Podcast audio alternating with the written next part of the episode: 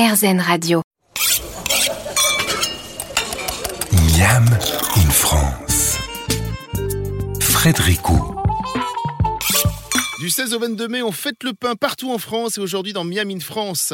Toujours avec nous en studio le boulanger Anthony Courtail. Vous allez bien Anthony? Super. Tout va bien, ouais, Et nous avons en ligne Xavier Bordet. Bonjour. Bonjour. Xavier Bordet, vous êtes président de la commission de la communication, de la promotion et de l'information de la Confédération nationale de la boulangerie-pâtisserie française. Vous auriez pu trouver plus court comme titre, hein, parce que c'est pas facile pour nous les journalistes. et c'est un peu grâce à... et c'est un peu grâce à vous que l'on fête le pain pendant une semaine à partir du 16 mai, c'est bien ça? C'est ça, c'est grâce à moi, à toutes mes équipes et à tous les boulangers. Bien sûr, j'imagine. Comment est-ce que chaque année, elle, elle se prépare cette fête du pain? Racontez-nous un petit peu comment on, on met au point cette fête du pain. Bah, au niveau national, euh, donc, on met au point en préparant et en invitant tous nos collègues à être le plus actifs possible sur tous les départements parce que l'image du pain se veut conviviale. Donc, la fête du pain doit être à cette image et doit être sur tout le territoire Mhm. et à notre image différente et au plus proche de tous les consommateurs. Comment vous les poussez à faire quelque chose? Vous leur dites, essayez de trouver une animation euh, au boulanger qui, avec qui vous avez affaire? Non, les, les animations se trouvent naturellement parce que tout le monde aime bien toucher un petit peu la farine, l'eau, donc il est facile pour nous de mettre des animations en place. Par contre, on les incite beaucoup à communiquer sur notre savoir-faire, notre savoir transmettre Hmm. et notre proximité. Qu'est-ce que l'on va pouvoir trouver dans différentes villes et villages de France alors euh, à partir du 16 et jusqu'au 22 mai? Bah, vous avez plusieurs endroits. Euh, Il y a l'Allier qui propose des animations dans des boulangeries.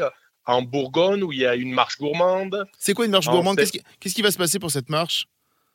Ben, en fait, ils font une marche et tous les kilomètres, vous avez un produit à déguster, une petite dégustation à faire, donc euh, avec les grands crus de Bourgogne. Donc voilà, c'est extraordinaire. Donc vous alliez le côté agréable de dégustation des, des pains boulangers, des produits de la boulangerie et des grands vins. C'est génial ça. Alors donnez-nous d'autres exemples. Bah, dans le Puy-de-Dôme, par exemple, on met en place euh, une animation qui porte sur l'éducation du consommateur, ce qu'on entend par là, c'est-à-dire qu'on fait des tables rondes les soirs pendant toute la semaine pour expliquer comment reconnaître un bon croissant, qu'est-ce qu'une vraie baguette de tradition française, euh, un flan pâtissier, voilà, quelles est, quelles les valeurs, comment on reconnaît un bon flan pâtissier.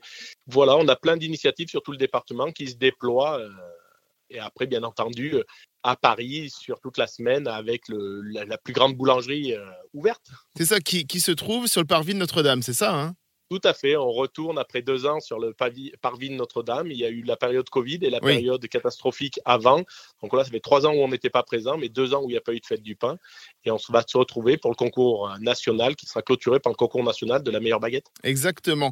C'est la 25e édition de la fête du pain. Donc, avec 98% des Français qui mangent du pain, euh, j'imagine que c'est assez simple de faire venir le public.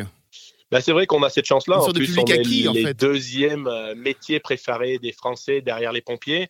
Donc euh, oui, et puis euh, faut pas oublier que chaque jour, c'est 6 milliards de baguettes qui sont consommées en France par an, pas chaque jour. Par an, oui. Voilà, 6 milliards de baguettes. Donc c'est vrai qu'on a cette chance-là d'être au plus proche de nos consommateurs. Ben, vous avez une boulangerie à tous les coins de rue.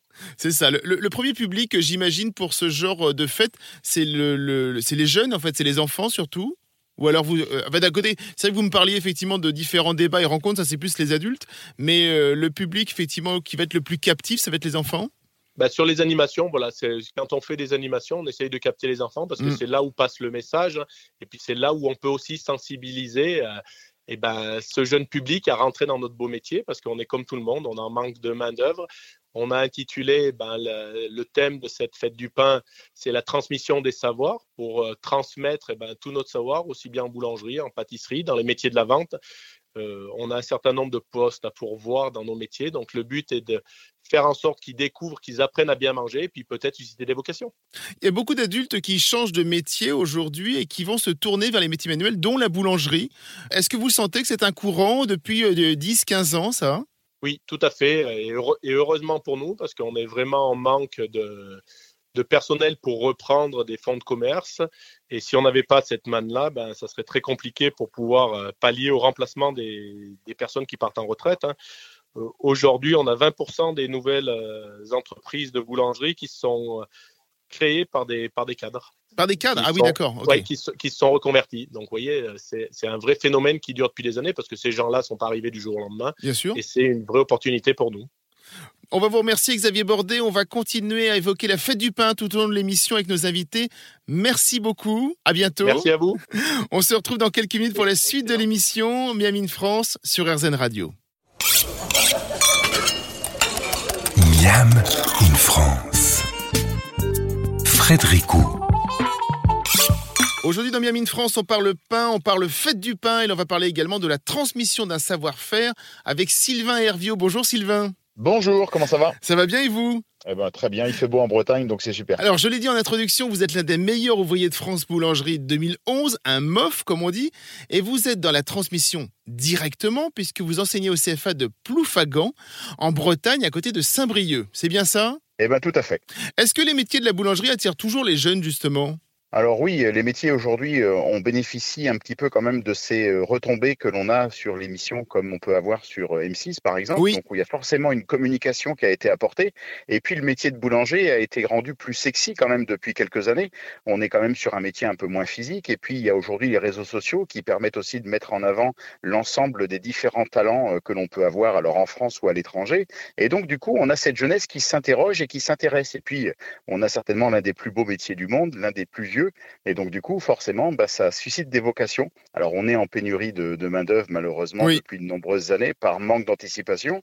Mais aujourd'hui, on a vraiment euh, une jeunesse qui, qui œuvre, qui travaille, qui aime le, le, travail bien fait, mais malheureusement pas suffisamment nombreux. Est-ce qu'elle a changé cette jeunesse justement? Est-ce que vous vous rendez compte peut-être que euh, avant comme la cuisine a pu l'être, effectivement. Hein, euh, c'était souvent une voie de garage, la boulangerie. Et aujourd'hui, il y a des jeunes qui ont fait d'autres études et qui reviennent, et qui reviennent vers la boulangerie, peut-être.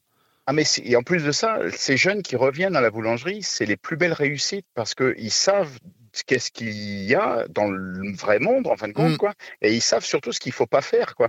Et aujourd'hui, on se rend compte qu'économiquement, la boulangerie, comme je disais tout de suite, est devenue sexy, euh, est devenue euh, intéressante nutritionnellement. On peut expliquer les choses euh, parce qu'il y a des gens qui ont poussé ce côté un peu nutritionnel. Et puis, on a aussi souffert pendant les années 80 de ce fameux pain qui faisait grossir, alors qu'aujourd'hui, on sait très bien que le pain est l'équilibre et la base de l'alimentation, comme pourraient être les pâtes, comme mmh. pourrait être le riz. Il faut juste surveiller ce que l'on mange. Et donc, du coup, on a toute cette, toute cette nouveauté nutritionnelle qui permet derrière d'avoir un métier qui devient intéressant. Ce n'est plus la voie de garage. C'est presque une réussite aujourd'hui. Le boulanger qui réussit euh, fait des envieux, euh, arrive économiquement à s'en sortir. Et ça, et ça aujourd'hui, dans le monde actuel, bah, c'est un petit peu le, petit, truc à la marge et qui fait du bien. Quoi. Oui, et puis en plus, il y a beaucoup de boulangers qui travaillent de mieux en mieux, qui vont effectivement extrêmement sourcer les produits avec lesquels ils travaillent donc c'est on est proche de la cuisine. Effectivement, on parlait un peu de cuisine tout à l'heure avec euh, Courteil.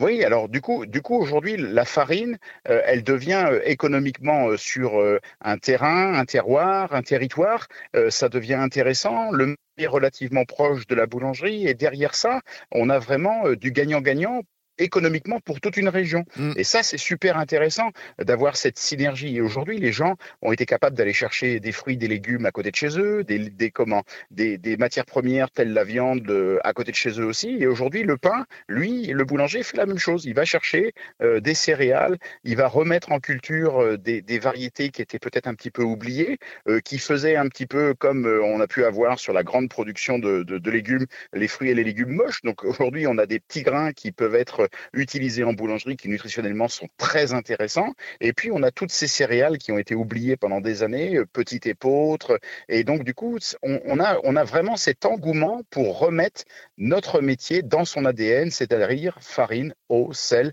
et un agent de fermentation, donc du levain ou de la levure, ou les deux, ou que du levain. Et puis voilà. Et puis aujourd'hui, la boulangerie est vraiment très intéressante sur ce volet-là. Qu'est-ce qui fait la différence entre un bon boulanger et un très bon boulanger? Est-ce que c'est la créativité? Est-ce que justement c'est ces matières premières qu'il va utiliser Est-ce qu'il y a une sorte de profil type à partir de, quand on devient un très bon boulanger? Voilà, c'est simple. On devient, on devient un très bon boulanger quand on est capable de travailler dans n'importe quel pays du monde et on devient un très bon boulanger quand on est capable de s'adapter et d'expliquer les différences technologiques qu'il peut y avoir entre un blé, et un autre avec la farine, comment est-ce qu'elle a été extraite, quel, quel, est le type de la farine que l'on a récupéré, parce qu'il faut savoir que les références que l'on a en France, elles sont uniques chez nous, c'est-à-dire que le type de la farine, classer les farines par type, ben, euh, on a un peu cette culture sur l'Italie, mais pas du tout sur les mmh. mêmes schémas que nous en France. Et puis dans les autres pays comme l'Espagne par exemple, on a des farines qui sont classées par rapport à sa force. Et donc du coup, c'est totalement différent. Et essayer de trouver les transpositions, ben c'est exactement pareil que les glaciers qui arrivent à équilibrer des recettes en mettant plus ou moins de matière grasse, plus ou moins d'alcool, plus ou moins de pulpe de fruits en fonction de la dose de sucre. Ben, le bon boulanger, c'est celui qui sait faire du pain. Le très bon boulanger, c'est celui qui sait faire du pain et en plus l'expliquer. Sylvain Hervieux, je vous propose que l'on fasse une petite pause. On se retrouve juste après. Il en parle aussi d'une autre forme de transmission que vous faites, vous, sur les réseaux sociaux. À tout de suite. Miam in France. Baguette, la plus connue, Floron en Bretagne, Couronne bordelaise, Bougnin en Auvergne, Couronne lyonnaise, Pain-Brie en Normandie. S'il existe en France plus de 2000 sortes de fromages, il n'existe pas moins d'une centaine de recettes traditionnelles de pain. Nous sommes toujours en studio avec Anthony Courteil de la boulangerie Saint à Paris et nous avons au téléphone, normalement il est toujours là. Vous êtes toujours là Sylvain oui. Toujours là, toujours là. Meilleur ouvrier de France boulanger 2011, mais aussi professeur de boulangerie au CFA de Ploufagan. Euh, Sylvain Hervieux, vous êtes très présent sur les réseaux sociaux. Vous n'avez pas hésité même pendant le confinement à donner des recettes de pain, hein, dont le fameux pain cocotte, hein, qui n'est finalement pas très compliqué à faire. Et le résultat fonctionne même plutôt bien. C'était très bon, j'en ai fait. Hein. J'ai suivi votre recette. C'était une évidence pour vous de, de faire cela à ce moment-là? Ouais, alors euh, disons que le confinement avait perdu un peu les repères de tout le monde. Moi qui suis quand même un hyperactif euh, et je suis quand même en déplacement un peu partout dans le monde régulièrement. Bah oui. Et donc du coup, je me suis retrouvé comme tout le monde à la maison, confiné, et puis il fallait bien trouver quelque chose. Et puis un chef m'a téléphoné, puis deux chefs, puis deux, trois, puis quatre. Et puis à un moment de temps, on a commencé à faire des, des, créneaux horaires de plage horaire où on avait euh, quatre, cinq euh, suivis de pain euh, à distance. Alors ça m'a ça m'a vraiment occupé et je me suis rendu compte que les gens s'intéressaient et comment comment faire mieux que d'expliquer aux autres en direct ce que l'on fait. Et, euh, c'est devenu un petit peu le rendez-vous euh, hebdomadaire ou euh, quotidien que l'on pouvait avoir avec certains chefs, puisque même avec certains, on a refait et refait et refait à distance. Et c'était génial pour ça. Quoi. Alors on a l'impression que le pain, on le connaît bien, mais comme je le disais à l'instant, il est multiple. Hein. C'est aussi votre rôle de faire connaître les différentes sortes de pain en tant que meilleur ouvrier de France? Disons qu'il y a des pains qui on a complètement oublié de notre histoire. Et donc du coup euh, rapporter un petit peu historiquement euh, ce pain qui était l'alimentation de base comme je peux avoir un pain qui s'appelle le soubreau par exemple et le soubreau ce, ce fameux pain qu'on avait pour un sou en Alsace il mmh. ben, faut pas que ça disparaisse de notre culture ça et aujourd'hui pour trouver un, un pain euh, soubreau euh, en, en, Alsace ben c'est pas si simple que ça alors on a des pains régionaux qui sont un peu plus faciles à faire que l'on a euh, encore présents dans les boulangeries tels par exemple le pain brillé normand mmh. et puis on a des choses un peu plus techniques comme le pain de Beaucaire ou, ou le Lodève. Et ça, ces produits-là, euh, c'est la base de notre, de notre métier. Et cette base-là, on ne doit pas l'oublier. On doit la faire perdurer et on doit l'expliquer et la transmettre aux générations futures. Ces pains-là, ils avaient un peu disparu justement il y a quelques années?